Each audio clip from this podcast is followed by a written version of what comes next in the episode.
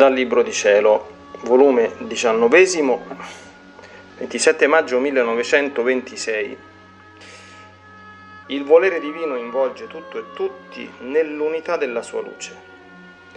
Come tutta la creazione possiede l'unità e chi deve vivere nel volere divino possiede questa unità. Stavo facendo i miei soliti atti nel volere supremo e una luce inaccessibile avvolgeva il mio piccolo essere. E facendomi come presenti tutte le opere del mio creatore, io avevo un ti amo per ciascuna cosa creata, un moto per ogni moto, e una adorazione e un grazie di riconoscenza per tutta la creazione. Ma però comprendevo che era la stessa luce quella che mi somministrava quel ti amo per ogni cosa, quel moto, quell'adorazione. Io ero solo in preda alla luce ed essa mi allargava, mi piccoliva e faceva della mia piccolezza quello che voleva. Ora, mentre mi trovavo in questo stato, io ero dolente perché non vedevo il mio dolce Gesù e pensavo tra me. Gesù mi ha lasciato ed in questa benedetta luce io non so dove rivolgere i miei passi per ritrovarlo, perché non si vede né dove comincia né dove finisce. O luce santa, fammi trovare colui che è tutta la mia vita, il mio bene sommo. Ma mentre mi sfogavo per il dolore della privazione di Gesù, tutto bontà è uscito da dentro il mio interno e tutto tenerezza mi ha detto, Figlia mia, perché temi? Io non ti lascio, ma è piuttosto il mio volere supremo che mi eclissa in te. La luce della mia volontà è interminabile, infinita, non si trovano i confini, né dove comincia né dove finisce. Invece la mia umanità ha i suoi confini, i suoi limiti, e perciò essendo la mia umanità più piccola della mia eterna volontà, io resto coinvolto in essa e come eclissato e mentre sto con te do il campo d'azione al mio volere e godo del suo operato divino nella piccolezza dell'anima tua e preparo una nuova lezione da farti per farti conoscere sempre più le meraviglie del mio supremo volere. Perciò quando nuoti in esso sii certa che sto con te, anzi faccio con te ciò che fai tu. E per darle tutto il campo di azione io sto in te come nascosto per godermi i suoi frutti. Onde tu devi sapere, figlia mia, che la vera luce è inseparabile. Guarda, anche il Sole che nell'atmosfera tiene questa prerogativa e possiede l'unità della luce. È tanto compatta insieme la luce nella sua sfera che non ne perde un atomo, ad onta che scende nel basso riempiendo di luce tutta la terra. Ma la luce non si divide mai. È tanto compatta in se stessa, unita, inseparabile, che nulla mai perde della sua luce solare. Tanto è vero che tutto insieme espande i suoi raggi, fugando dappertutto le tenebre dalla terra, e tutta insieme ritira la sua luce, non lasciando neppure le tracce dei suoi atomi. Se la luce del sole fosse divisibile, da quanto tempo si sarebbe impoverito di luce e non avrebbe più forza di illuminare tutta la terra? Si potrebbe dire luce divisa, terra desolata. Sicché il sole può cantare vittoria e possiede tutta la sua forza e tutti i suoi effetti nell'unità della sua luce.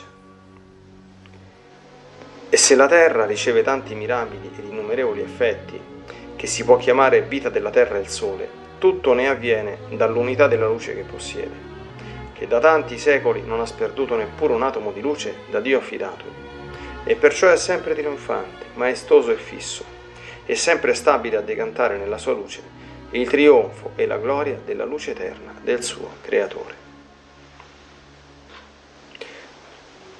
Ora, figlia mia, il sole è simbolo del mio eterno volere. E se questo simbolo possiede l'unità della luce, molto più la mia volontà, che non è simbolo, ma la realtà della luce. E il sole si può chiamare la sfioritura della luce inaccessibile della mia volontà. E tu hai visto la sua immensità, che non si vede un globo di luce come il sole, ma vastità immensa, cui l'occhio umano non può giungere e guardare né dove finisce, né dove incomincia. Eppure tutta questa interminabilità di luce è un atto solo dell'eterno volere. È tanto compatta insieme tutta questa luce increata che si rende inseparabile, indivisibile, sicché più che sole possiede l'unità eterna, in cui viene fondato il trionfo di Dio e di tutte le opere nostre. Ora, questo trionfo dell'unità del supremo volere, il centro della sua sede, del suo trono, è il centro della Trinità Sacrosanta. Da questo centro divino partono i suoi raggi fulgidissimi ed investono tutta la patria celeste e tutti i santi e angeli sono investiti dall'unità del mio volere e tutti ricevono gli innumerevoli effetti che rapendoli tutti in sé formano di loro una sola unità con l'unità suprema della mia volontà. Questi raggi investono la creazione tutta e formano la sua unità con l'anima che vive nella mia volontà. Guarda l'unità di questa luce della mia volontà che sta nel centro delle tre divine persone e che è già fissata in te. Sicché una è la luce e l'atto, una è la volontà. Ora mentre stai facendo i tuoi atti in questa unità, sono già incorporati a quell'atto solo del centro e la divinità è già con te a fare ciò che fai tu. La mamma celeste, i santi e angeli e tutta la creazione, tutti in coro, ripetono il tuo atto e sentono gli effetti della volontà suprema. Guarda, ascolta il prodigio non mai visto, di quell'atto solo che riempie cielo e terra e che la stessa Trinità, unificandosi con la creatura, si mette come primo atto dell'atto della creatura. In questo mentre vedevo la luce eterna fissata in me, sentivo il coro di tutto il cielo e di tutta la creazione nel suo muto linguaggio ma chi può dire tutto è ciò che comprendevo dell'unità della luce del supremo volere? E Gesù ha aggiunto. Figlia mia, ogni atto, per essere buono e santo, il suo principio deve venire da Dio. Ed ecco che per l'anima che vive nel mio volere, nell'unità di questa luce, la sua adorazione, il suo amore, il suo moto e tutto ciò che può fare, incomincia dalla Trinità divina sicché riceve il principio dei suoi atti da Dio stesso. Ed ecco che la sua adorazione, il suo amore, il suo moto è la stessa adorazione che hanno tra loro le tre divine persone. È lo stesso reciproco amore che regna tra il Padre, il Figlio e lo Spirito Santo. Il suo moto è quel moto eterno che mai cessa e che dà moto a tutti. L'unità di questa luce mette tutto in comune e ciò che fa Dio fa l'anima e ciò che fa l'anima fa Dio. Dio per virtù propria, l'anima in virtù dell'unità della luce che l'involge. Perciò il prodigio del vivere del mio volere è il prodigio di Dio stesso, è il prodigio primario. Tutti gli altri prodigi, tutte le altre opere, anche buone e sante, restano eclissate, scompaiono innanzi agli atti fatti, nell'unità di questa luce. Immaginati il sole che nell'unità della sua luce spande i suoi raggi invadendo tutta la terra e le creature che mettessero di fronte alla sfolgorante luce del sole tutte le luci che ci sono nel basso della terra, luce elettrica, luci private, per quante ne volessero mettere. La loro luce resterebbe meschina innanzi al sole, quasi come se non fossero, e nessuno si servirebbe di tutte quelle luci per avere la luce al passo per camminare alla mano per lavorare, all'occhio per vedere, ma tutti si servirebbero del sole e tutte quelle luci resterebbero oziose, senza fare bene a nessuno.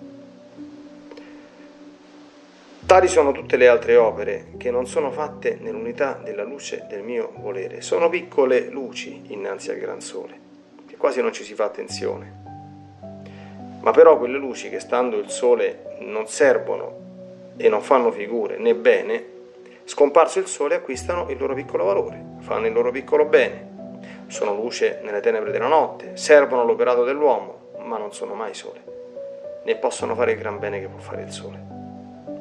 Eppure lo scopo della creazione era che avendo uscito tutte le cose da dentro l'unità di questa luce del Fiat Supremo, tutti dovevano restare nell'unità di essa. Solo la creatura non volle conoscere questo scopo ed uscì dall'unità della luce del mio volere e si ridusse a mendicare gli effetti di questa luce. Quasi come terra che mendica dal sole la vegetazione e lo sviluppo del seme che nasconde nel suo seno. Quale dolore, figlia mia, quale dolore. Da re ridursi mendicante e mendicare da chi doveva stare a suo servizio. Gesù tutto afflitto e dolente ha fatto silenzio ed io comprendevo tutto il dolore che lo trafiggeva, sentivo in me questo suo dolore che mi penetrava fin nelle più intime fibre dell'anima mia. Ma io volevo a qualunque costo sollevare Gesù e sono ritornata ai miei soliti atti nell'unità del suo volere, conoscendo che lui passa facilmente dal dolore alla gioia quando la mia piccolezza si tuffa nella luce inaccessibile della sua volontà. Onde Gesù amava insieme con me, l'amore ha rimarginato il suo dolore e ha ripreso il suo dire. Figlia mia, già che ti sto crescendo nel mio volere, non volermi mai dare questo dolore così trafiggente di uscire dall'unità della luce del Fiat Supremo. Promettimi, giurami, che sarai sempre la neonata della mia volontà. Ed io. Amore mio, consolati, io lo prometto, lo giuro, e tu devi promettermi di, tenermi sempre nelle tue braccia ed inabissata nel tuo volere. Ne devi mai lasciarmi se vuoi che io sia sempre, sempre la piccola figlia della tua volontà. Che io tremo e temo di me stessa, molto più che quanto più tu parli di questo volere supremo, tanto più io sento che non sono buona. E la nullità del mio nulla si fa più sentire. E Gesù, sospirando, ha soggiunto. Figlia mia, questo sentire di più il tuo nulla non si oppone al vivere nel mio volere, anzi è un tuo dovere.